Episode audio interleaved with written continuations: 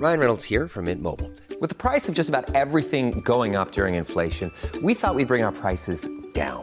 So to help us, we brought in a reverse auctioneer, which is apparently a thing. Mint Mobile unlimited premium wireless. Ready to get 30, 30, bit to get 30, bit to get 20, 20, 20, bit to get 20, 20, bit to get 15, 15, 15, 15 just 15 bucks a month. So, Give it a try at mintmobile.com slash switch. $45 upfront for three months plus taxes and fees. Promo rate for new customers for limited time. Unlimited more than 40 gigabytes per month. Slows. Full terms at mintmobile.com. Normally, being a little extra might be a bit much, but not when it comes to healthcare. That's why United Healthcare's Health Protector Guard fixed indemnity insurance plans, underwritten by Golden Rule Insurance Company, supplement your primary plan so you manage out of pocket costs. Learn more at uh1.com. Say hello to a new era of mental health care. Cerebral is here to help you achieve your mental wellness goals with professional therapy and medication management support. 100% online. You'll experience the all new Cerebral Way, an innovative approach to mental wellness designed around you. You'll get a personalized treatment plan from a therapist, prescriber, or both in a safe and judgment free space. Your cerebral therapist or prescriber will outline a customized plan with clear milestones along the way so you can get to feeling your best. With Cerebral, you're not alone in your mental health journey. We're here to empower you to live a fulfilling life. So take that first step towards a brighter future and sign up today at cerebral.com slash podcast and use code ACAST to get 15% off your first month. Offer only valid on monthly plans. Other exclusions may apply. Offer ends July 31st, 2024. See site for details. You are listening to Three Valleys Radio. And with a quick turn, skipper Alex Dock slams it in.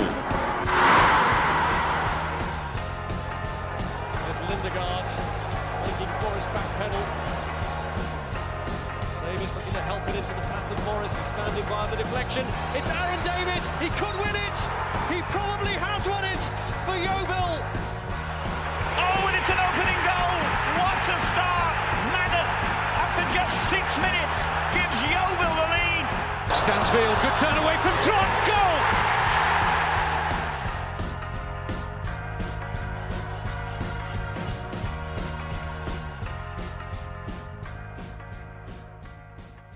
Hello, how are you? Welcome to the Glovers Cast with me, Ian Perkins, on Three Valleys Radio. Tonight, or today, or whenever you are listening to this episode, I am joined by two Daves. Today we've got Dave Coates Good evening. Good morning. and Mr. the Punbelievable Three Valleys Radio pundit, Dave Pryor, back in the hot seat. How you doing, Dave? You okay? Yeah, really good, lads. Really good. Glad to be here. Good to have Playing, uh, playing, playing the Ben Barrett, Barrett role this evening. Wow. Gonna say Let's- he's been banned, is he, for his terrible puns as well? Quite right. Quite well, right. oh, well, I, I was listening to the was it the last podcast where he said that he, that's it for him. Thanks for thanks for being on because of um, bacon sandwich gate, and yet here we are recording it this evening, and he's not here. So maybe he's being true to his word, lads. I don't, I don't. Yeah. Toys are out the pram. Yeah, it's a hill he's willing to die on. Um, but seriously, Ben, Ben's start on that, working. Yeah, go on, mate. Sorry. I was just going to say, how do you feel about being the, uh, you know, what kind of sauce would you put on this particular Dave sandwich that you're having to enjoy this evening? Uh, There's a question. I think this- the less said, the better with that one. I've been think, thinking of that one all day. Where do we go with that? yeah. Uh, should we talk about the football? Oh, yeah, let's. That is what this podcast is about. Uh, no matter what you try to make it, Dave Pryor. Um, right. So we won. Uh, Coatsy, we were talking about Solihull's away record on the last podcast, and they did not disappoint on Tuesday night, did they? They didn't, and, and and nor did we, did we? We um yeah, we looked at a completely different side, which uh, will obviously get Mr. Pryor's view as to it. But we did speculate on the on the Sunday pod or the Monday pod that um uh, would Solihull be a completely different team uh, from the one that we played on Saturday, and I think the answer was yes.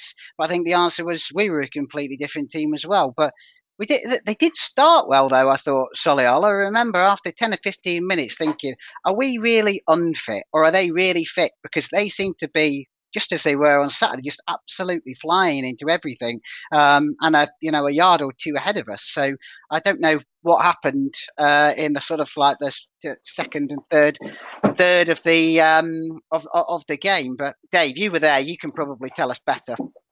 Yeah, so I, I totally agree with that. To be honest, as soon as they they right from kickoff, they were sort of right right into Yeovil's box, and I was thinking, okay, hello, they're definitely as you would expect, tails up after a five one five one win. But uh, as soon as after about 10, 15 minutes, the game just sort of started to to level out a little bit. Then, even quite early on, and then as soon as you know Yeovil managed to get the likes of Neufville and, and Knowles into the game, I felt like they were really, really key. And I don't know if you guys picked up on this, but there was a few times that mentioned it in commentary that there, especially with Knowles and with Neufville, there was about Solihull almost they didn't almost double up on them, they tripled up on them uh, quite a few times, even in the first half and certainly in the second half. So they could certainly tell that they were the danger men, and I certainly felt that they were the, were the key in sort of uh, getting Yeovil very much on the front foot. And um, it was the Quigley show, wasn't it? After then.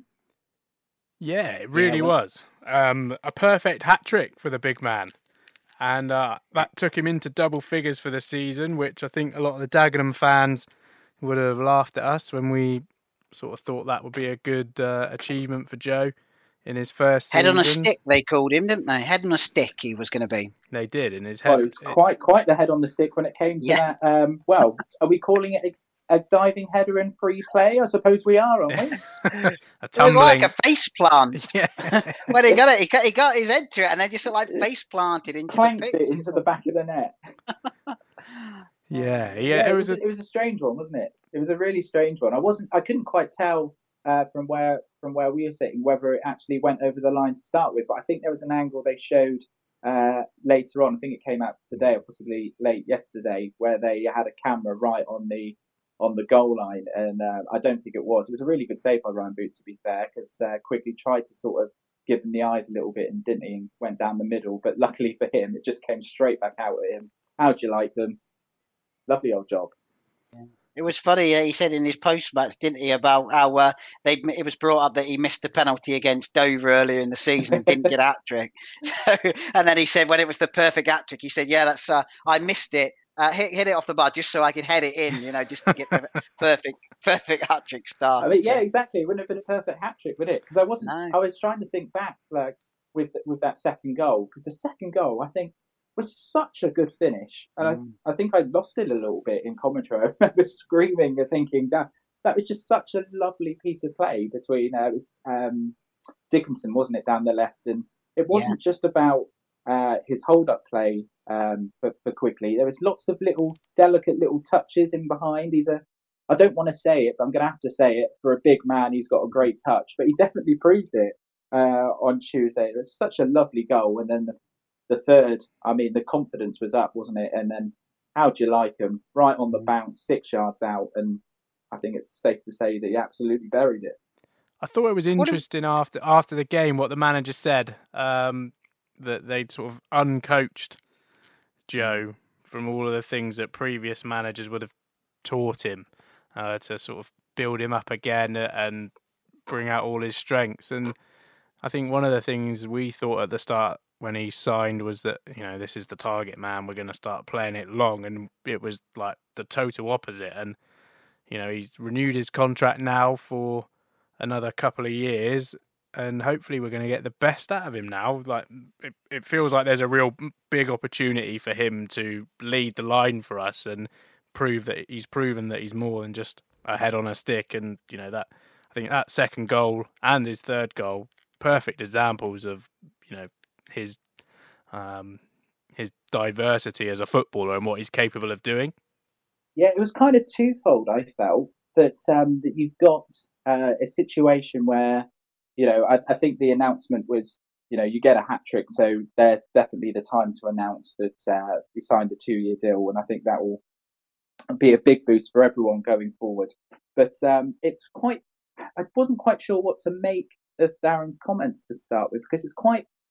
I think I want to lean towards saying that it's refreshing to hear that a manager said that he's actually had to uncoach um, if you like, um, some of the bad habits that he'd obviously picked up. But I just wondered if, you know, throwing it out to both of you, whether that's something that maybe manage. I mean, it's easy for us to say it. We don't really know what what happens on you know on the daily basis on the training ground, but whether that's something that maybe managers don't always necessarily look to do because I just think that some of the you know some of the players that have been and gone at Yeovil where you know we've touched upon that players that have come down to Yeovil hasn't quite worked out for them and they've gone on to bigger and better things that maybe similar happened to those players that they were actually coached a certain way and then they were told actually these bad habits that you're picking up uh, actually try this do something a little bit different. I just wonder if there might be uh, examples there probably are examples of players that um, could have had a more of a successful spell at Yeovil if maybe if we had had that kind of line of thinking if uh, Darren had been in charge at that point I wonder about uh, Kiefer Moore. It's an obvious one, isn't it? As a big as a big man, but I remember when he came in from Dorchester Town, I think it was we signed him from. Again, everybody saw this big big lad up front and thought, yeah. well, he's going to be the target man. He's going to be, you know, the Warren Patmore of his uh, of his of his day. But we discussed the, the, the, the other week. Even Warren Patmore had, uh, you know, a lot more to his game than just being big. I wonder whether it's that. I mean, with Moore, I always think to myself, I think leaving us and going to, I think he went to Norway after he left us, but that that almost might sound ridiculous, but could have been the making of him because he'd obviously got a professional contract, and then he was cast out into the wilderness, and maybe that gave him the uh, the lift he needed. So I, I do wonder about the you know he could have done what he's done for other clubs for us, but he's probably won because we you know we played him everywhere, didn't we? I think he was on the wing, he was centre back, he was every so it, it probably was his size that people saw. So that might be an example of the um, I think Darren Sarll called it caveman techniques, didn't he? Tried yes, to coach up caveman techniques. But I do remember seeing Joe Quigley at the start of last season, uh, East uh, August Bank Holiday when we played at Dagenham. And he actually scored the winner against us, or yeah. he might have scored twice against us that game. Um, and he was a head on a stick. you know, he was a big man up front. But like you say, we've seen glimpses of it all uh, um, all season with him that he's got more to him than that. But I think yeah, Tuesday night was the um was the uh, yeah definitely the cherry on top of the cake. But he's probably been sorry. No, go on, Dave. Go ahead. Oh, oh, two Daves. which, one, which one do you want, Ian? oh, Coates, Coates was on a on a roll, I think. Sorry, pal. Carry on. Well, no, I was just gonna, I was just gonna ask you guys a, a question with regards to uh, to Solihull because I, I, don't know, Dave, if you saw the Solihull game from from Saturday. I mean, I rely on Ben and Ian to give me tactical analysis because I am just a rumor, conjecture, and a bit of opinion. That's all I bring to this podcast. But the, uh, um, but but I don't know. What did you think? What changed about them between their home performance, away performance? Because they were so much better than a Saturday. I thought.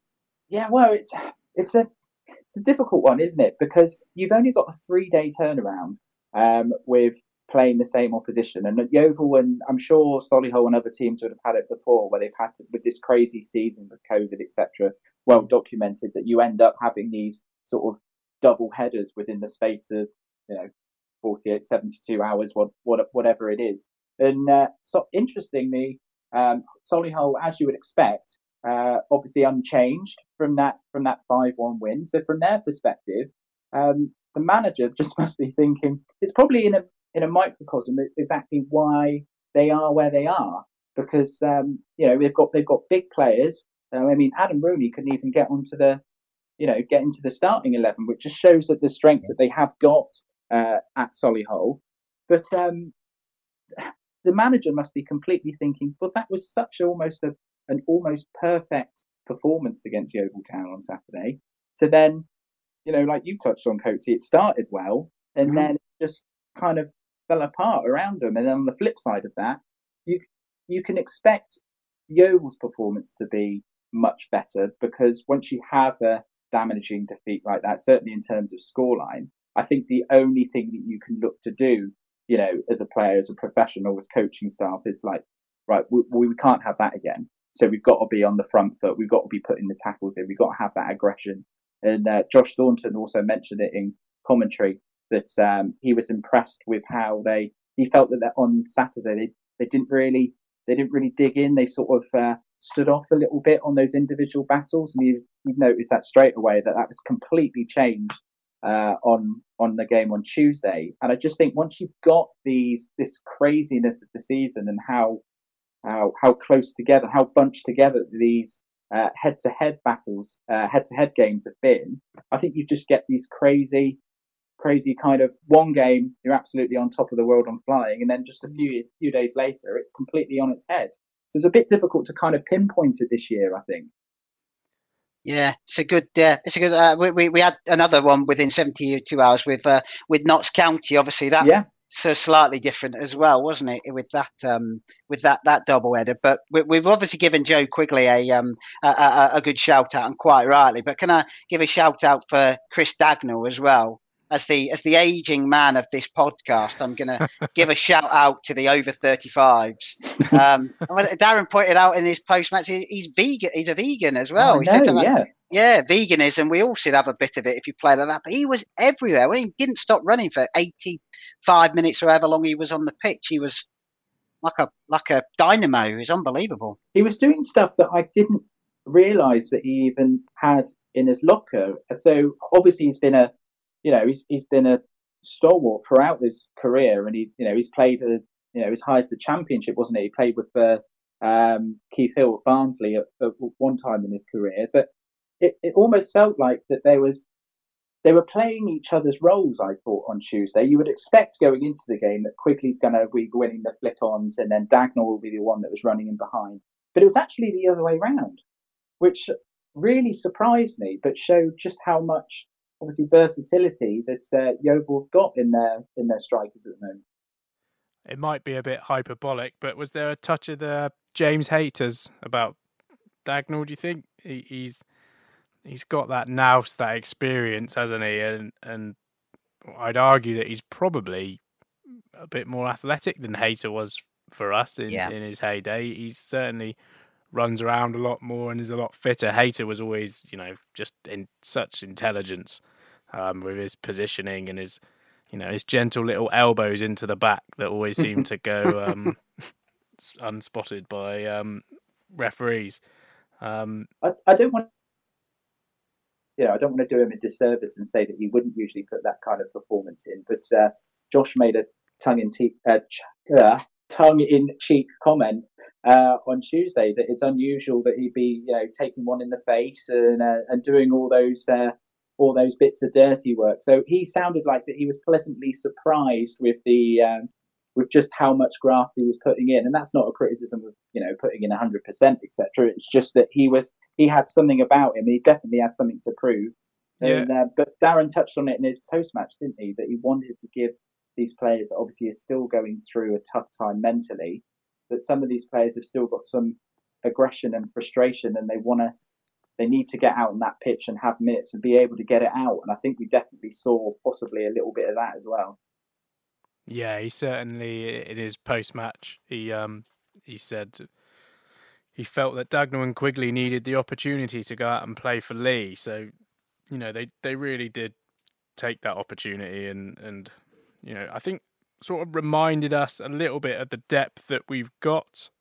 Uh, you know, we haven't got a lot of players, but the, some of the players that we do have that have been missing out are really high quality players, aren't they? There's there's some experienced, talented players around. Yeah. I, mean, I felt that as well, and I'd like to hear your boys' opinion on this, um, especially you, Coatsy, because this is kind of surrounding. It's all hinges on Reuben Reid, really. But but um, I'm not going to escape this this big, tag, am I? No, but um, I, I've, I've kind of, I've obviously hindsight's a wonderful thing, but you, I felt that Quigley was doing well at the point when Reuben Reid came in, and I think Quigley can really feel sort of hard done by, possibly, that the fact that he has had to take a bit more of a step back in this second half of the season as Reid's come in. Yeah, I'd agree with that, uh, and, and and I think uh, I know Joe Quigley's not everybody's cup of tea, uh, Craig McCann, but um, there's uh, he does um, he he has that touch, doesn't he? And I think maybe when he started with us, he was a bit more of a head on a stick, and and there was a bit um, he didn't quite have that majestic touch that Reuben Reid has. There you go, get a compliment in for him. Um, uh, but uh, but what, one interesting thing again that the manager said in his post match is that Reuben Reed has been working a lot with Joe Quigley in, in, in, in training. So maybe you know there is a that that, that is a part of what Reuben Reid's going to bring, and and Dagnall as well. Those kind of players we've spoken I know about Charlie Lee and Jimmy Smith and their ability to bring something to the to, to the younger players, but you know.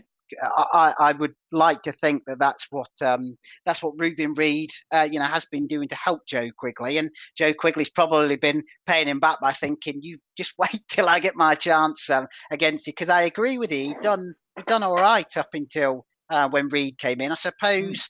I mean, Reid was what was it? The chairman referred to him our number one transfer target. So I guess when you sign your number one transfer target, then you've got to play him, haven't you? And um, yes, I earlier on I was uh, I, I, was critical of Reuben Reid, and I, I still think it's I, I, would be critical of his goal scoring record, which I don't think has been uh, been good. And I know Ben, if he was here, would tell me that you don't judge Reuben Reid on goals.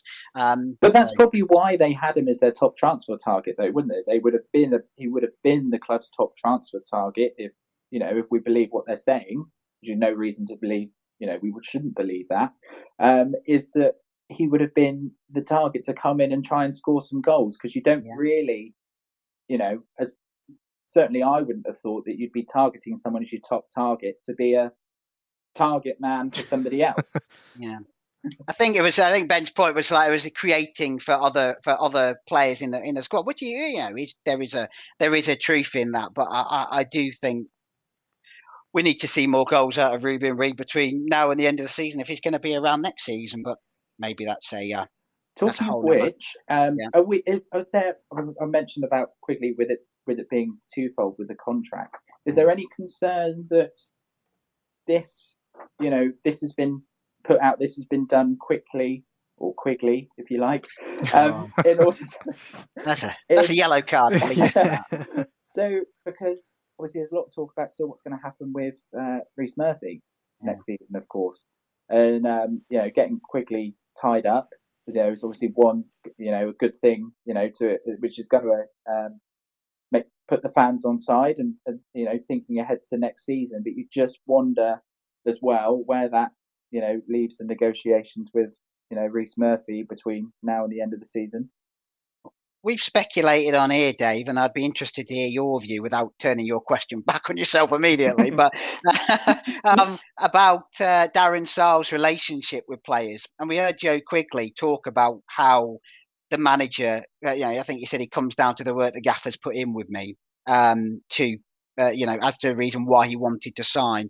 One thing that uh, I picked up on was how, when you hear from him, Rhys Murphy talks a lot about the manager, the manager talks a lot about Rhys Murphy. Um, and my one piece of hope that I hang on to that we can we can hang on to Rhys Murphy is that relationship that the two of them have got. I don't know if you've seen that when you've been there on a on a match day between Rhys and um, and the manager. So you do see, you do see little glimpses uh, for sure. I mean, in fairness, you do actually see those little glimpses with Darren and quite a lot of the players. Uh, mm. to be quite honest, and like like you said, I think that relationship is going to be key. I think when he signed uh, Rhys to start with, didn't he? At the start of last season, I think Ian, you you touched on this about how it was almost a handshake in the centre circle and say, look, you know, if you want to be here, this is what you can, this is what you can do for this club. This is what you can play for and have.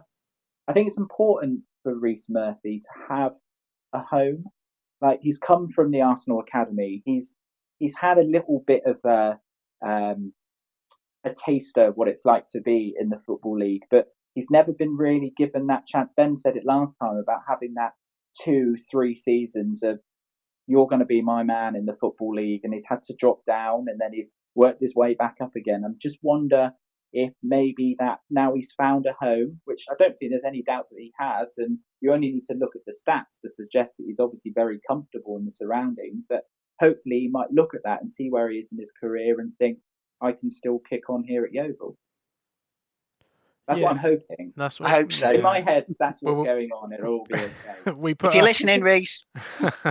they all listen. Uh, we put a yeah. poll out actually. Oh, I put a poll out on the uh, Glovers Cast Twitter, which got a, a, a massive 72% turnout. 72%? 72 people turn out.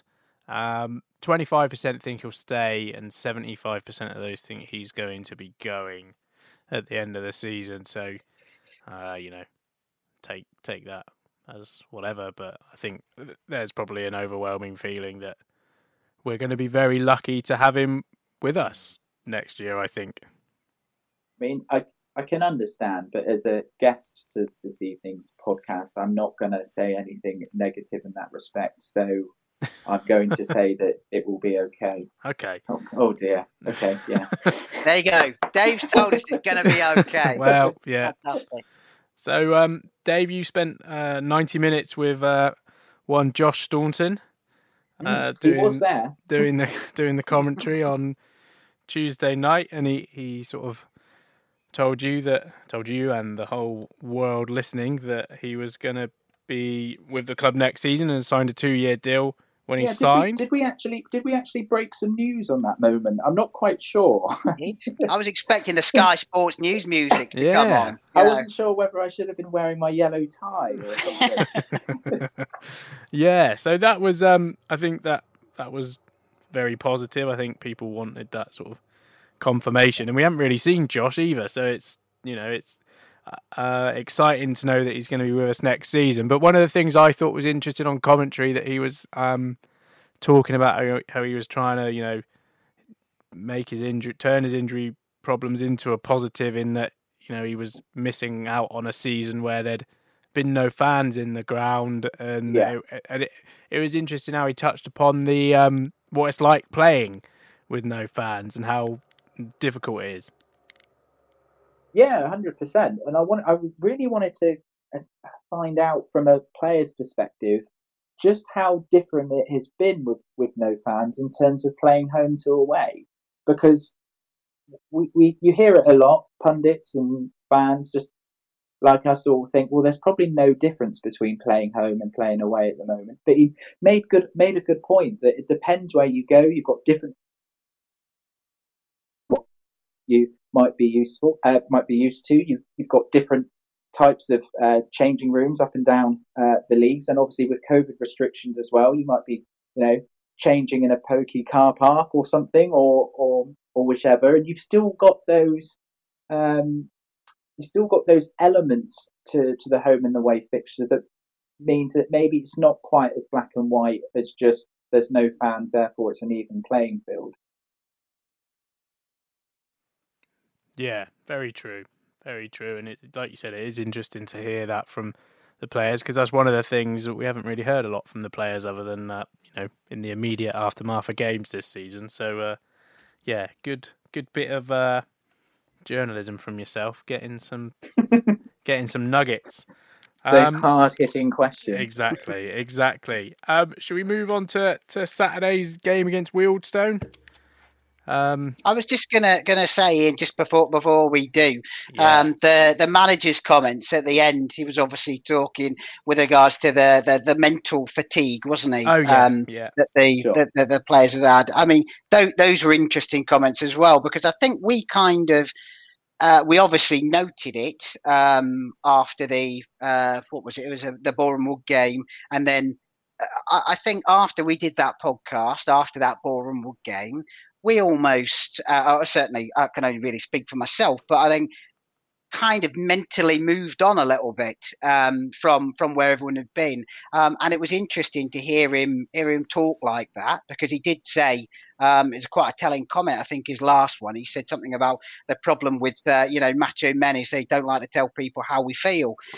Uh, and again, we've spoken before about how you know Darren Sarll's leadership throughout this um, this difficult time that that everyone at the club has gone through, and nobody more than him, and nobody more than the um, the players as well. And I, I found it really interesting, and it made me think yes, you know, uh, he said just because we went down the tunnel once against Boreham Wood doesn't mean the world's okay again. And you know, we we we all mentally moved on a little bit from it, um, and possibly we shouldn't have. Pro- probably we shouldn't have. Um, and it is, uh, you know, always always going to be with us. So it was interesting to hear him open up in, in in that way, which is again, probably not something we you would associate with. You know, Darren Sarll, as he absolutely says, he's a he's a macho kind of guy, isn't he? He's uh, uh, you know all about character and grizzly men and all of that kind of stuff. Yeah, but I, yeah, I thought it was a really telling comment. Yeah, one of his quotes was the the mental drain that these players have gone through and are still going through makes it hard to get any joy even out of tonight. Was what he said on on on Tuesday. Um, yeah, and sort of said how exhausted, mentally exhausted he was, and that some of the players were on Saturday. Um, but again, he doesn't want to use it yeah. as an excuse, which you can totally understand. I think um, after, in the immediate aftermath of a game.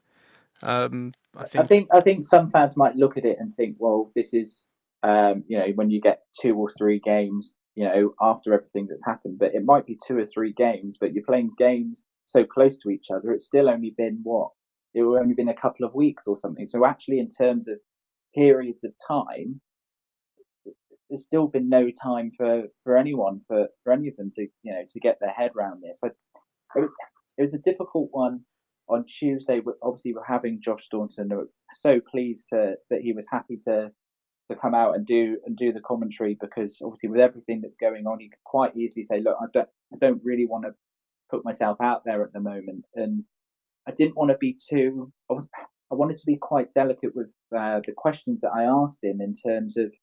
Uh, I think at the end there, I um, I asked him about how, you know, it, almost the, the results don't matter. But I also didn't really want to be too disrespectful to the players and the club by saying that the results don't matter, but also trying to get a, an overall perspective of obviously how everyone's feeling at the moment. And you know, from his perspective, it's still as you would expect. It's taking it out of everybody. It's just something you don't expect to have to go through and they will just try whatever they can to do between now and the end of the season to just finish as high as they can, and then you know see see where it leaves them.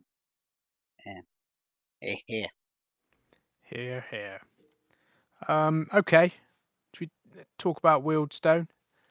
Um, Wealdstone, yeah. We're yeah. all agreed that it is Wealdstone after earlier in the season. Yeah, yeah, yeah. We're, we're, we're, we've moved on from that now. Um, we're allowed. well, to... what was it then?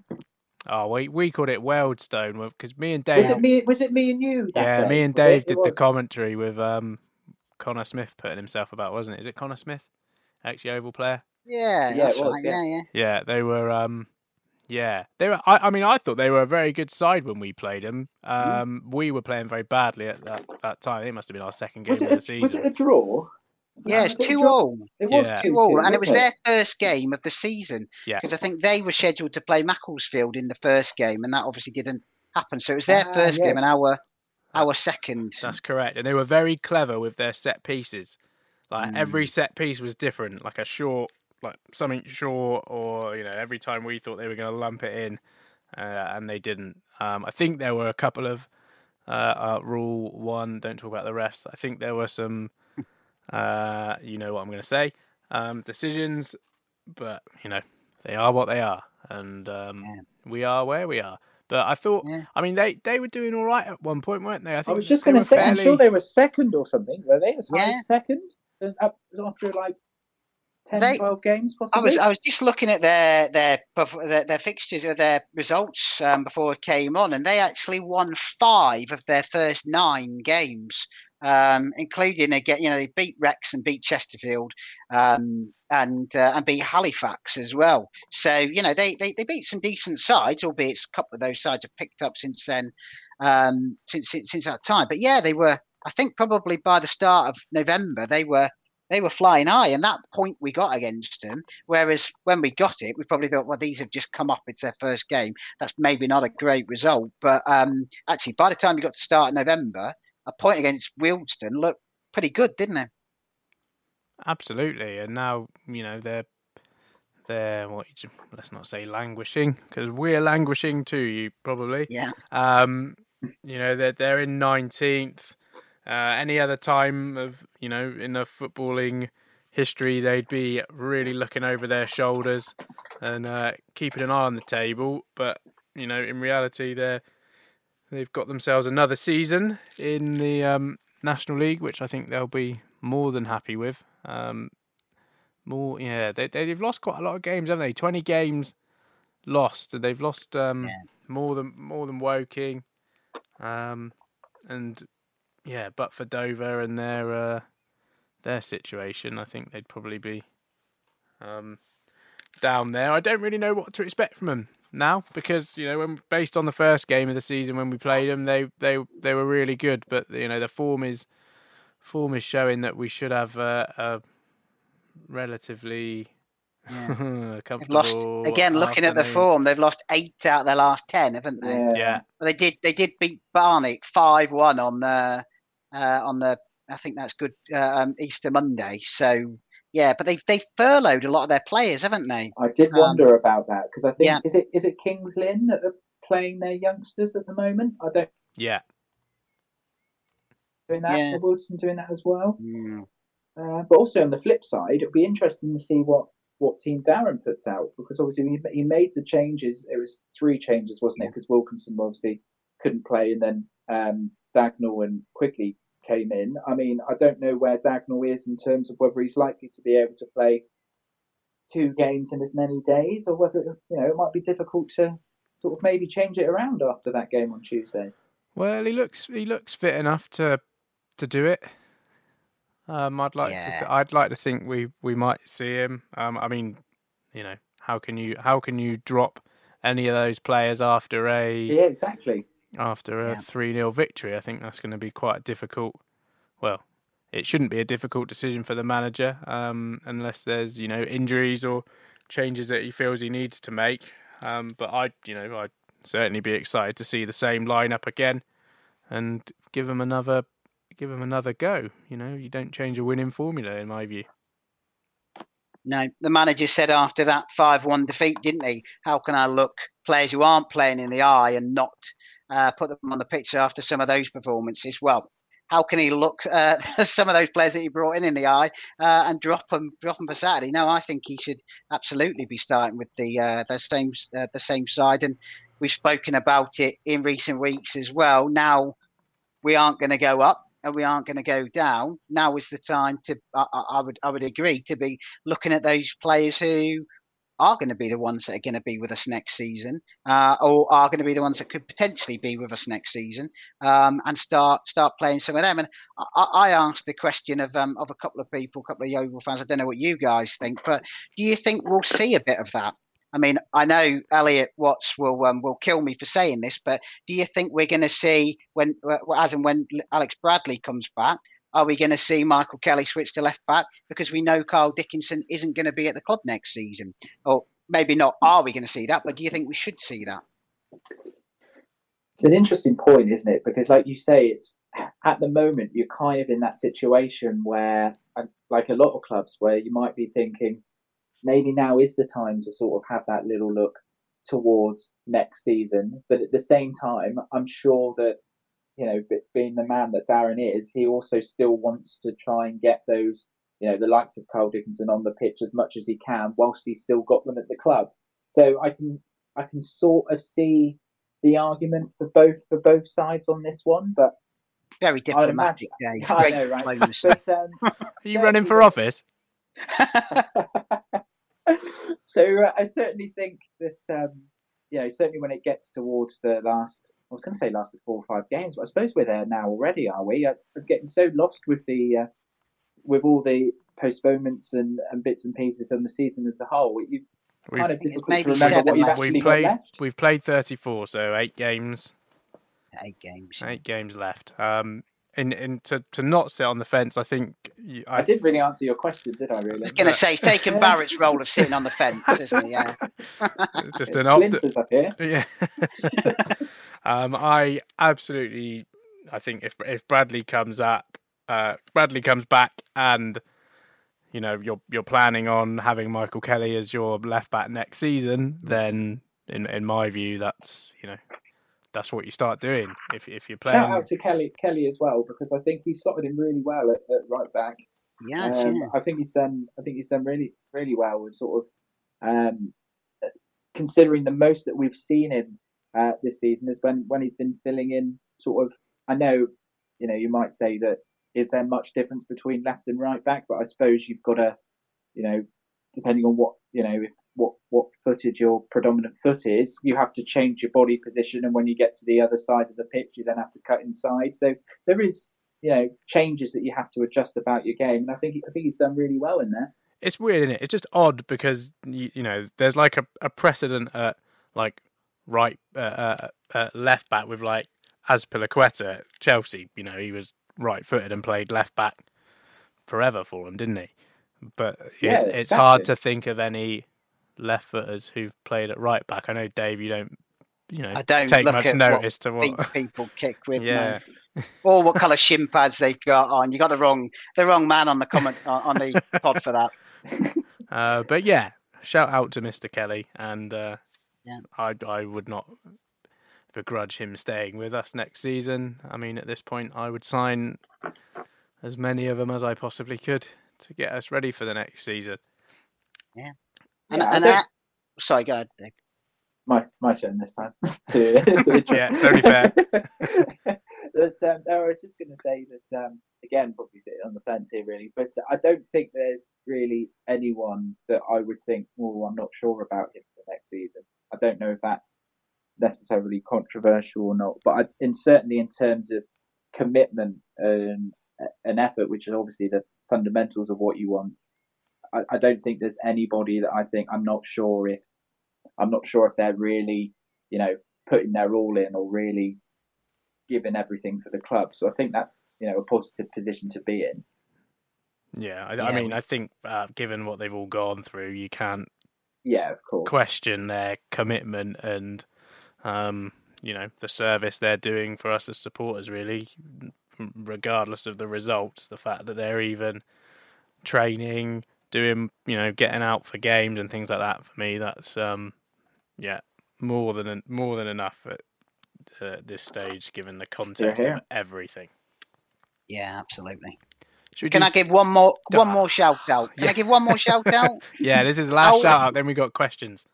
Okay, Albi Skendi, natural born centre back or not? Uh, not. Not Dave. Maybe Um, not yeah, natural well, it could born, be. Wee, wee, but, wee. but um, he, he he's just a he's just a reliable egg, isn't he? He's, he's just An egg. he, he really is. Interesting comment. Reliable egg. he's just a reliable egg. Like he, you could you could probably stick him up front, and I think he'd definitely do a job for you. You know, possibly goal? even in goal. Yeah, Yeah. maybe in goal.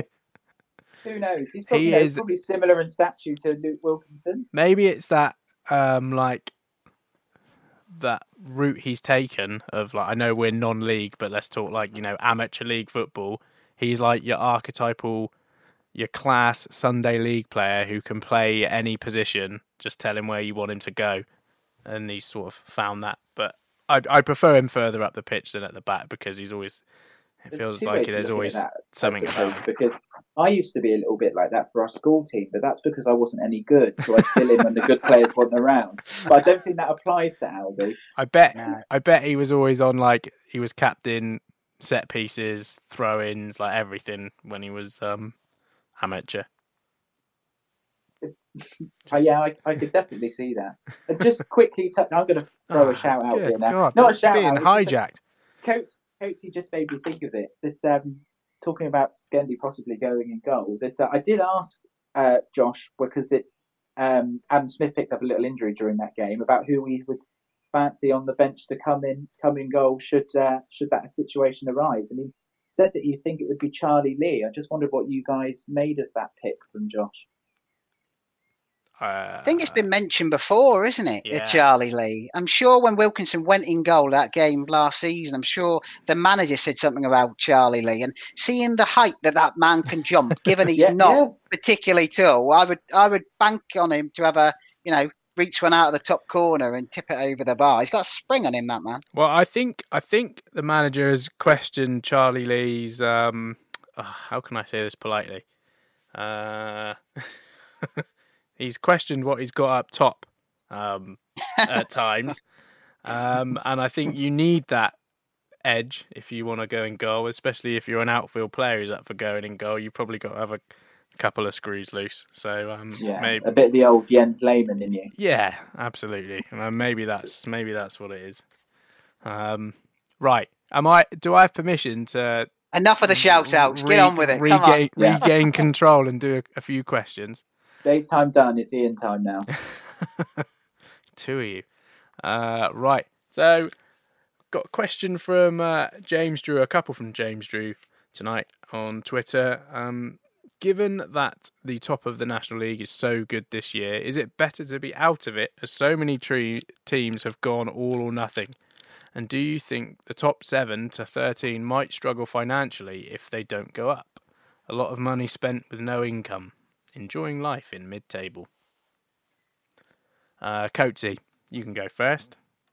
It's an interesting point, isn't it? Uh, I mean, when you do look at those teams that are chucking money around, you do wonder where it's all coming from. I think, well, we know with Wrexham, don't we? And we know with um with, with with Stockport as well, and obviously Chesterfield just furlough any players they don't want and just spend the money there, don't we? So you got to get a little dig in about Chesterfield, Dave. That's the rules on it. So, um, but uh, uh, so to answer the question, I would say no. I'd rather be up there. I'd rather be in the mix, and I'd rather be uh, you know, having having a go. And I think Yeovil Town have done that enough times without spending um, beyond our means, haven't we? We've we've done that with so many so many of our teams. We haven't spent huge amounts of money in the context of where we are, um, and still managed to and still managed to do it. So I'd much rather be in that uh, top four. But we did say at the beginning, don't go don't go down, don't go bust was the target, wasn't it? So if we think we're going to go bust by spending a few quid, then you know, uh, pro- probably best off in midfield, in mid-table, I should say. Yeah, I would agree. Yeah, and touching on that, if the if the teams that um, have spent that money then don't go up and they do go bust, then you know there's a chance for us going higher up the table, isn't there? Just by default, possibly. So um, yeah, I think I next these clubs to go bust, of course, but. I think next season's going to be an interesting one for you know because obviously only two can go up, and there's a lot of big clubs spending money trying to get out of this division, and you know they can't all do Just it. on the so- spending money, um, how do you guys feel about the the makeup of the, if you want to call it a transfer window in the National League? Because I don't like it. I don't like the fact that is it Chesterfield this week? Not to Chesterfield. Rubbish. Um, uh, they they brought in was it the striker from Bradford? Rowe? Yeah. Yeah, Was it Danny Rowe, Chesterfield? wasn't it? and they brought him in with like seven, eight games left of the season. Like that just doesn't sit right with me. That there, I, I appreciate that that's the rules and anyone can do it, but it just seems that like depend your your whole season can change on bringing a big money signing in with like six games to go. I think it's for me, it's unusual that you know the, the top half of the National League is basically an extension of League Two now, isn't it? With the money that's in the division and you Yeah. know the size of the clubs there. Um, I guess you you sort of it sort of feels like that top half their transfer window should be in line with the EFL, but then when you get you know further down, there's there's clubs that are still part time and can still you know need to get people in like up un until you know late in the season. It is it is interesting, and then you know that's you know that's the rules, I suppose. But um, yeah, I think uh, maybe Yes, we're so maybe should we're just adhere to the rule. yeah maybe we're just you know we've been drilled into deadline day and January transfer windows and everything like that for however long, and we've forgotten what real football's like. Yeah, possibly. I probably went all Jim White again there. Yeah, a little time. bit. You have got that yellow tie on. right. Um, another question from James Drew. Uh, what is your favourite? Uh, so let's go for your favourite most underrated player and your favourite player to ever play for Yeovil. Um. Pryor, you can go first. So your underrated player, or actually, we'll all go for our favourite underrateds, and then we'll do our favourite players. Okay, so no time for thinking time. Underrated player. That's that's really difficult for me. Um, I don't want to come across as a fraudulent Yeovil fan, but um, so I only I started really following Yeovil closely. Probably, I think it must have been the 11, 12, 10, 11 season. I think it was. So you guys might have some, you know, some some players from further back at that time, Coatsy, that uh, you might you might be Oh. sort of uh, thinking about. The I'd say- ageism is still there, isn't it? was Yeah. say, I'm, I'm in for Ben Barrett this evening, so I've got to try and put some uh, Barrettisms. Yeah. into the- You could into call the them that. Uh, underrated player. Coach, have you got one while Dave's thinking? So I was going to say, and, and, and we didn't we did say this the other week when we were talking about Richard Hinds. Richard Hinds in the in the playoff winning season, uh, it, it was a, a sort of a, a colossus at the back. I think he played quite a bit before we got Dan Burning on loan that season. Richard Hinds would probably be my most underrated um, favourite player.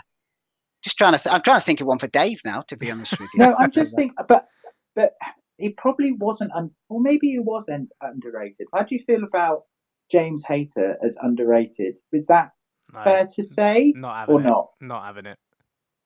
Yeah, I think I think people would have said that. Yeah, Hayter, uh, Hayter, and Madden is you know salt and vinegar, isn't it? So they, they, they had to they had to go together. Yeah, I'm not going to disagree with that. I'm not going to disagree with that. Underrated. Just thinking that season that you started support, you say ten. Yeah, I think it was 10, about 10, 11, I think it was. I want to say it was like Dean Right. Bowditch and yeah, uh, Dean Bowditch, Andy Williams. player. Yeah, that's right. I, I'm pretty sure Bowditch scored in a 1 0 win over MK Dons, one of the first games I fully remember as going regular. I think would Paul Ince have been MK Dons manager at that Oh, point? right. Would that be around about the same time? Uh, I don't know much about MK Dons' history, but uh, I remember Dean history? Bowditch being around that kind of time. Yeah, well, Bowditch is a good shout actually, but Yeah, maybe. maybe. Scored a few, didn't he? So, yeah, he did. Yeah. right. And he- and we go for stop- favourite players. Then. Well, well, I'll. Oh, I'll actually, can you I haven't done yours yeah, yet, come on. Sorry. Blimey, it's the Dave show tonight or something. Goodness me. Um, He yeah, won't be having us back on. you can't have two Daves on a podcast, that's for sure. Um, so my most underrated, um, I'm gonna go for Jake Edwards as an underrated player because he came in at a time when we had Kirk Jackson, Kevin Gall, Gavin Williams, Nick Crittenden. Uh, we had you know we had players all over the the pitch that could score goals, and I think Bartos was probably around that time as well, possibly Yeah. maybe a bit after. Um, but you know he came in and he scored ten goals. He was only with us for a season, but you know he, he added some real depth to um, depth to our side and probably gets forgotten about in the conversation because of how prolific Kirk Jackson and Kevin Gall were for us at that Yeah. period. If I remember right, he was a bit of a he, everyone when he came in. Everyone thought he was going to be a caveman, but he actually had a, a lot of class about him uh, in his touch and, and everything. It was a very yeah. not not a, not just a big because he was a big um, sort of centre forward as well, Yeah. wasn't he? But yeah, And now he's yeah one of, shout. he's one of the top dogs in uh, American soccer. Is he really? I didn't realise that. Yeah. Yeah, he is. We had him on. We had him on um, with uh, on Three Valleys Radio a few few months ago. Yeah, And, the um, USL, doing- I think he, he Yeah. runs the United or something soccer league. Um, he's There like the, the president. He's he's yeah, um, nearly as high as they come in American. Well, I hope you referred to him as Mr. President then, Dave. Yeah. Good morning, Mr. President. No, A- A- Adi was in charge of that one. So Oh, I mean, God. I mean, goodness He wouldn't have called him it. anything polite, would he? No. Okay, so your favourite players? These should be this should be easy. Your favourite player, I would have thought. Yeah, favorite player. I mean, I mean, I touched on him for underrated, but I did absolutely love James Hayter. I just thought he was. I mean, because not only was he a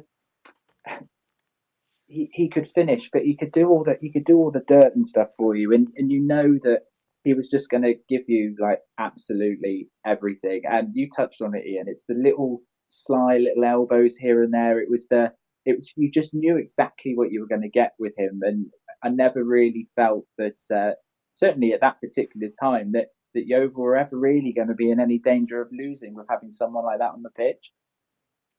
Yeah, he was class. Yeah, Especially, he- he felt like such a coup when we signed him as well. Because it did he come from Doncaster? I think he did, yeah, yeah. And he it- was at Do- uh, Bournemouth, wasn't he, for a long time? Yeah. uh, Yeah. yeah, And you're it- right. He was I'm at sh- Doncaster. It I'm felt sure- like he was a really big signing, even though he was, you know, he was he was getting on slightly. Uh, no ageism here. Um, he felt like it was like, blimey, we've signed James Hayter. Like, Mm. felt like a big one. Coatsy, I'm going to be really obvious to anyone who listens to anything I say on here. Howard Forinton. Yeah, I knew Now that. that, that, that that's long before everyone's time, but uh, Well- but he was just a player who was so far. Actually, people might remember his second coming or his third coming I on do. loan when he, he wasn't the player that he was. That the first time we had him in the in the late nineties, he was just. Well, he went from us in the division below the conference up to uh, Birmingham City, who I think were Division One Championship now, um, and he was just so far above his level. It was it was unbelievable. I'd pick him just ahead of Michael McIndoe, who I noticed was James James's uh, choice, but just because of the way McIndoe left under under a bit of a cloud. But McIndoe bit of a was cloud. something else. Well, McIndoe was some player though. Oh, he? yeah. In that team, Yeah. he eh, for, for me in that team that went up from from the conference, he was our best player. He was my favourite player by a long way. He was just you just never knew what he was going to do, Yeah, he was. rightly or wrongly. Well, all of those players were, you know, football league players in conference shirts, weren't they? Yeah. Um, and my favourite player of all time is uh, Mr. Terry Skiverton. Um, yes, the ultimate, Courageous. the ultimate captain, and just led us all the way up. Uh, and, I don't think anyone could really disagree with you on that, Oh, really. On the pitch, you know, he was just a yeah, on the pitch an absolute hero and yeah, I don't think you can get, you know, for me, I don't think you can get anyone more iconic for the club, you know, and leading us to to glory and up the divisions. He was there for all of it on the pitch. So, yeah. Well done, Skibbo. On the flip side of that, I, you boys must have some regrets about certain signings that you wanted big things from and it never happened. Like when Yeovil were obviously a completely different Yeovil side at that point, were in the championship. But when they signed Adam Morgan, I thought this this is it, boys. Like we're we're going places. Yeah, this but guy, that's 'cause you're- having watched him Liverpool Fan. yeah, exactly. Yeah, well, exactly. And you, you know, there's a lot of big expectation. Well, certainly for me, I really thought that this is this is amazing. This is going to be the perfect, uh, the perfect tonic, and it just, for whatever reason, didn't. It was it was it it was gin with a slimline tonic, wasn't it? It was just just He's completely classing different. this up now, isn't he? Classy. you never get out that off Barrett. Uh, I don't know for the. I don't know for regrets. I've had a few. Uh, Don't fall in love with footballers, Ian. yeah, yeah. I mean, I guess, I guess Pablo Bastianini was. He's one that sticks out because it was like, oh, it was a bit, you know, a bit sexy, wasn't it? Oh, an Argentinian. Oh, what have we got here? Yeah. And he did a lovely turn in a pre-season friendly, and we thought, oh, he's a player. Cost a bloody fortune as well, if I remember. yeah, he was a busted flash. Um, and never worked out. I guess that's the one that sticks out for me. Um, I'd say Ishmael Miller. Ishmael Miller when he signed. I know he scored a, a couple for us in that championship season, but uh, you thought a player of his caliber who'd done so much, but he was another one who was, um, you know, when he was great, he was great, and when he was terrible, he was. Yeah, so uh, I'll do I'll do the Barrettism here and, and say well, not for me after that penalty against Leeds. yeah, still up in Yeah. this, still up in orbit. That one. Um, I think that was what flew past that um, space shuttle thing that took off the other day. Did you see that? I didn't see that. No, was No, Ishmael Miller see anywhere No, near th- it? there was, well, no, there was a space. There was uh, one of these.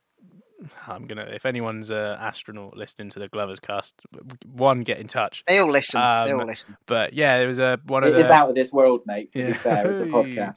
One of the um, one of these shuttles was leaving the International Space Station and it had a close shave as something some like space junk flew past it.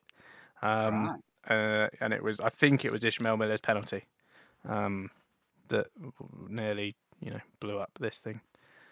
Obviously, There was it. talk. There was talk. Was it? Was it last season? There was, and I stress talk that uh, Ishmael Miller might have been on his way back to Yeovil. Did you get wind of that? I think it's just Twitter rumors, Twitter rumors, and we don't deal with them, mate. We don't deal with them on the Glovers cast. Fake news. Reuben, Reuben Yeah. Reid, Ishmael Miller. Um, I'm not taking that bait. No, no. right, I think we need to wrap it up. Dave's getting overexcited here. Um, Which one? both of you. Um, Mr. Pryor, thank you very much for joining me this evening. And uh, Mr. Coates, you've got a quiz time coming up shortly, so Oh. get your brain, you can't you stay on and do the quiz? get your brain in gear. Um, Get your brain in gear. Thanks, Pryor. Cheers, mate. No worries. Thanks very much, boys. See you Cheers. Dave. Take care. See ya.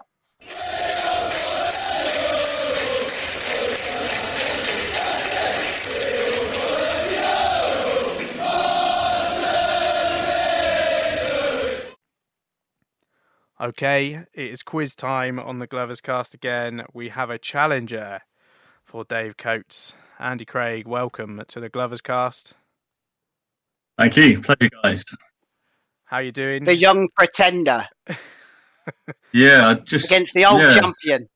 You, you got about ten years experience on me, so um, Ten years. Um, that that Yeah. is a, that's a compliment. That is Yeah. ten years. Yeah. thirteen years, I think, more. more um, but just throw that one in out there. Everyone's a young pretender to you, Dave. Everyone. I'm gonna is a say it's young like. Do you remember. Rocky Five? Do you remember Rocky Five when he coached some that young kid and he, he, he brought him up to like the heavyweight and then that young kid turned on him? That's what this feels like. It's just I- like Josh Nerfield going in for uh, a, a uh, taking on Charlie Lee in training. This is. I knew you were gonna say Charlie Lee. I knew you were gonna say Charlie. well, that's all right. You're a big fan of Charlie Lee, aren't you, Craigo? So I'll, I'll take that as a compliment. Yeah, he's not bad. Is he? He's been in the football league. Can't complain. He's a good lad. Yeah. Right, before we get into the quiz, um, as is customary on the podcast, even without Ben being here, we have to go for your uh, meal deal of choice.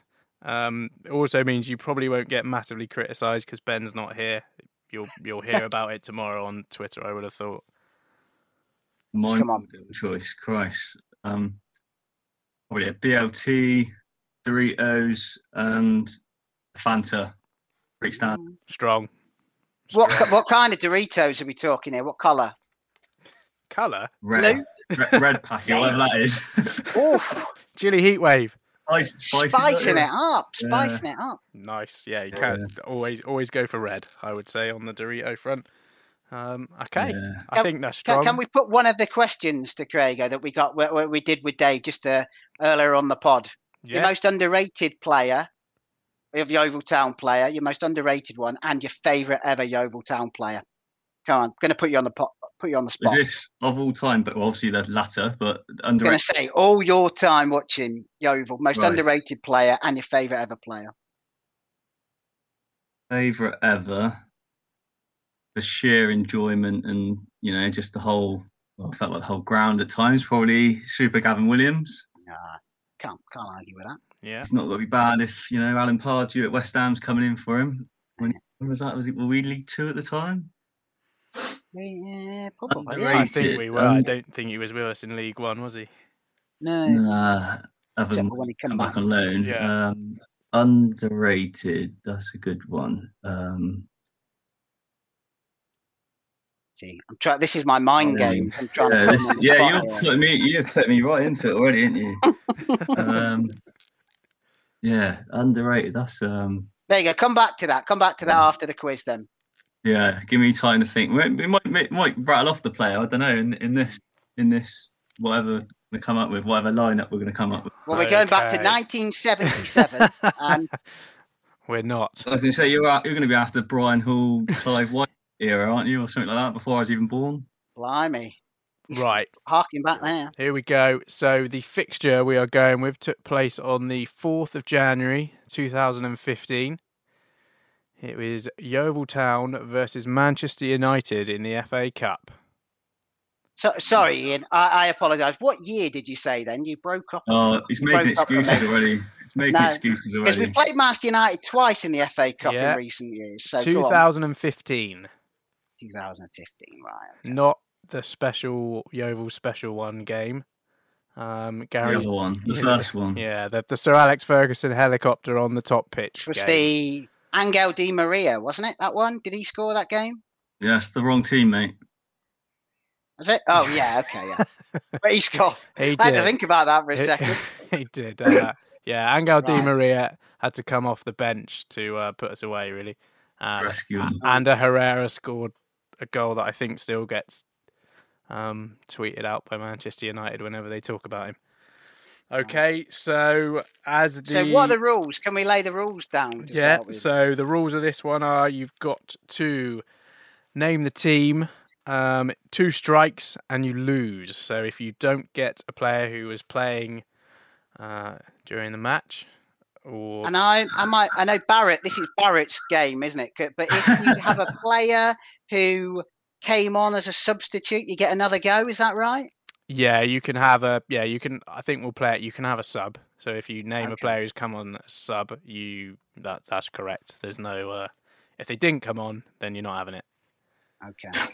Uh, two strikes and you lose. Um, I think as challenger Andy, I'm going to let you go first. His glaring miss. I'm just adding extra AC. Hopefully, bonus bonus points are available. Still haunts me. Kieffer Moore. Correct. Okay. Right. Well, uh, left back. I definitely remember him uh, putting a, a feisty tackle in on someone. Nathan Smith. Correct. I think that was the second one, Dave. You're lucky. Was he? Yeah, on Sanchez. yeah, he took out That is- Sanchez, but Oh, he did, didn't he? Blimey, that's that's just good luck then. that was a gamble. I think, I think, and I'm all about bonus points. I'm really gagged after one now. I think he's the only one who played in both United games. I think, but it's irrelevant in this. So yeah, thanks. yeah, cheers for that. Yeah. Um, oh, right. Uh, Jed Steer in goal. Yeah, Okay. Um, Joe Edwards. Joe Edwards played that game, didn't he? He yes, captain, I think. he maybe? did. Yeah, that's right. Who's the other fullback? Come on, Craig. I think I'm gonna go Seth Nana Twumasi. Yeah, Blimey. that's correct. Oh, on a roll with Um, well, the fir- the game before Accrington in the in the cup, Simon Gillett, Simon Gillett, Simon Gillett. Simon Gillett He did must- he did play? Yeah, Yeah, right, okay. Sam Foley. correct. It's getting hard So now. who was up front in this game? Let's think. We said more, haven't we? Uh, Hayter. Would Hayter still have been around there? Oh, Hayter, Hayter came on. right. Hayter came on. Oh, so we're allowing that, are we? Or do I have to guess yeah. again? No, no. I think we we'll we've laid it out. Hayter that counts because he came on. Okay. Kevin Dawson Yeah, run down the wing for me. Um, Who I'm struggling now. Oh, um, Arthur Worry. He's Arthur Worry for everyone. He played, didn't he? he did play. Yeah, It was Gary's Nah. terrible pun. You got to have Arthur Worry when you've got him. now, playing. now, now you said that, I think, I think I know who was the other centre half. I think, I think it was Ben Nugent, local lad. I think he played in the first one. he did. Correct. Ah. You see, that's thrown me now because I was going to go Sokolik, but I, but I, there can't be if they've got if they've got those two. No. Maybe you played all three. It's No, about no, three, no. I think, didn't. I didn't. I didn't. I I didn't think, select yeah, there's, there's only one strike. I think we def- they all played definitely. No, no. Well, all right. Um, trying to think. There must have been another strike on the pitch. What about um, uh, Leach Smith, AJ Leitch-Smith? Nope.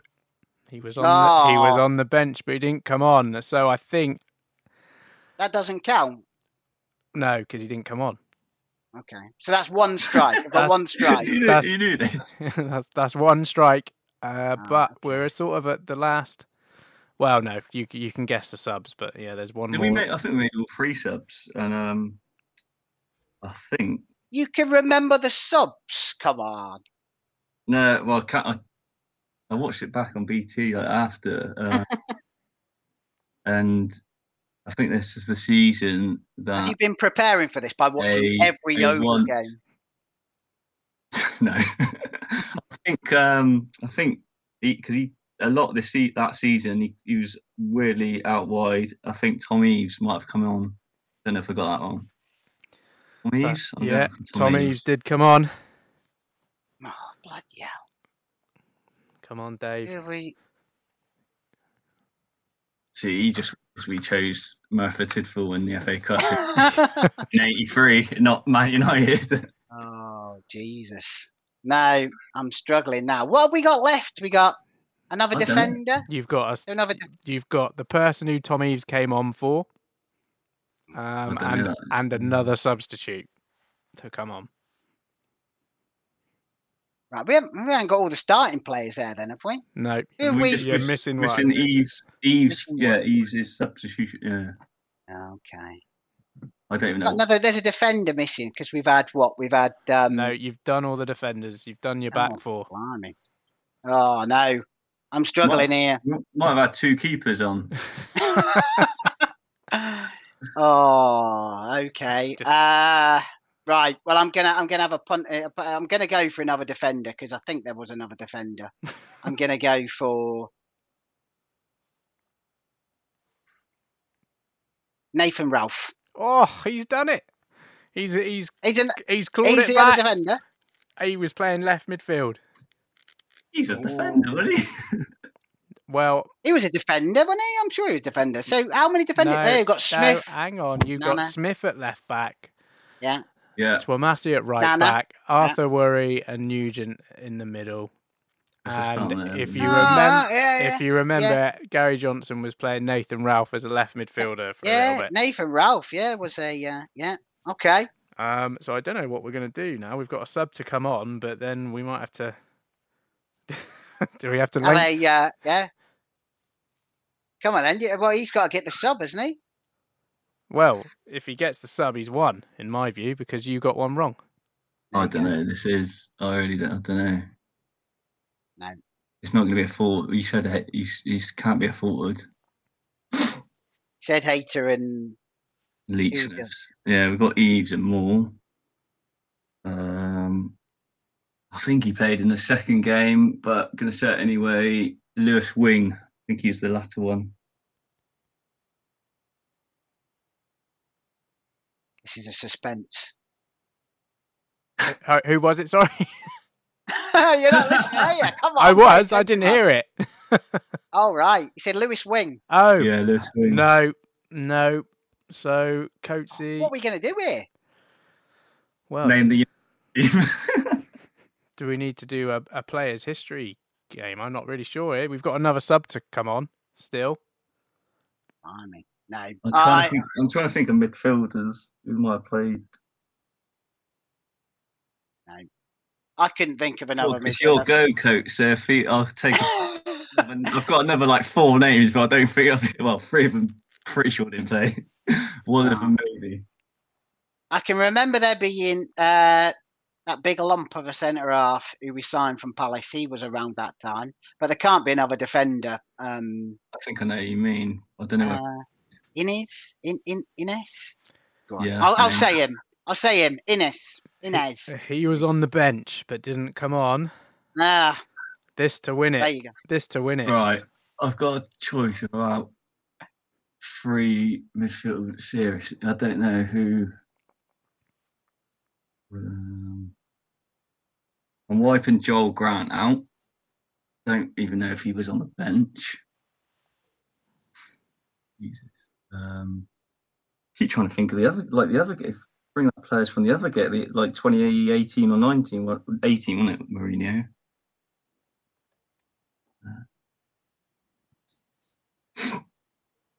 Oh, um, he scored against us at a later date on a Tuesday night in York. Um, Oh, I know you're going to say now. James Berrett. Oh, yeah, Barrett, not Barrett. That's Ben. He's, o- he- he's only gone. Barrett, And, he's only gone and done it. Ah, Marcus Stewart star. what, what did what did I tell you? The young pretender. Yeah, Coatsy has been dethroned, which means That was um, a that was a that was a, a worthy adversary. That was. We went right down to the last one. we did. That was great. That was in true ACDC style, wasn't it? not a tribute act. Well, Blimey. hopefully the listeners will enjoy that quiz. Um, I'm sure they'll be screaming. If anyone got Ben, uh, anyone got James Berwick, congratulations. well done. Well, well done for some of those ones on the bench. Um, yeah. Uh, uh, Yeah. Valiant losing effort, Coatsy. Hopefully, you won't There you take go. it to heart like Ben does. Um, No. Does that mean we get Craigo back on now? Has it he got to defend himself? It's the winner stays on rule. Um, Yeah. So Maybe that- you could, you can, you know, you could make a name for yourself here. Yeah, just not those player club halves. I useless um, at them. I think you whitewashed me five 0 coach when I was playing like on the record. I just Yeah. Maybe, yeah. Well, Well, the maybe we Argent- should put, put him against Argent- Barrett in the next one. Yeah, yeah. Yeah. There we go. Ben, when you listen to this tomorrow, you've got a challenge uh, on whenever we choose to do this. I think it'll be probably be next Thursday. Um, don't answer it, coach. But just just a question, just to you know, just to throw it out there. Uh, we can reveal the real DC at a later date. But do do well, maybe even Ian and Ben, not necessarily just everyone listening. Do, do they know your true team? I'm not even gonna. I'm not even gonna touch this one. No. The play. I, I'll, I'll confess because we play him in a few weeks' time. The place of my birth. there- there's a there's a clue. Yeah. The place of my birth is Aldershot in Hampshire. So uh, I lived there until I was four years old. So uh, I don't ever remember seeing Aldershot Town play. Apparently, my uncle did take me to see Aldershot FC play, but I don't remember it. So, yeah.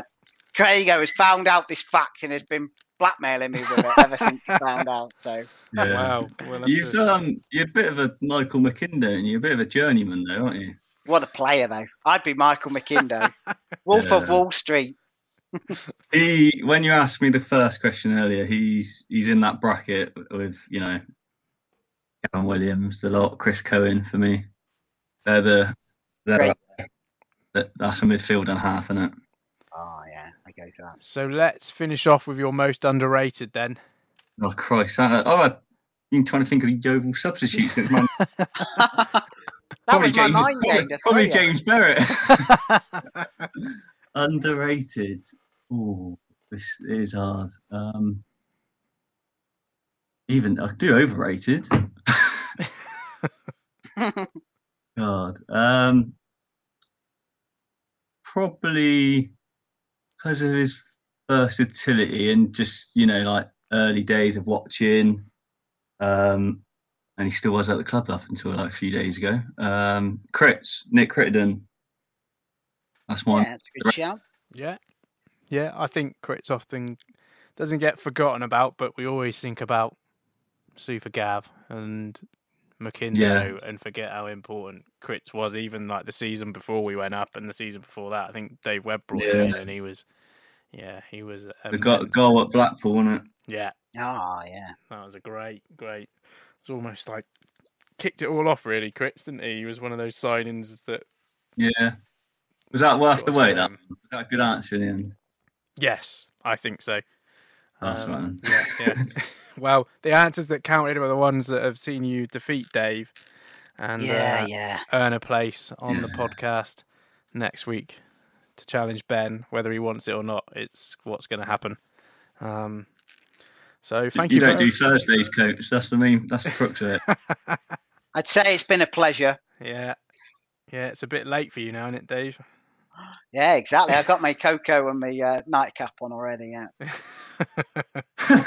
Well, thank you both for your time this evening. Really appreciate it, and uh, we will catch up soon, everyone. Cheers. Cheers. And with a quick turn, skipper Alex Dock slams it in. There's Lindegaard making Forrest backpedal. Davis looking to help it into the path of Morris. He's found him via the deflection. It's Aaron Davis. He could win it. He probably has won it for Yeovil. Oh, and it's an opening goal. What a start. Madden, after just six minutes, gives Yeovil the lead. Stansfield, good turn away from Trot.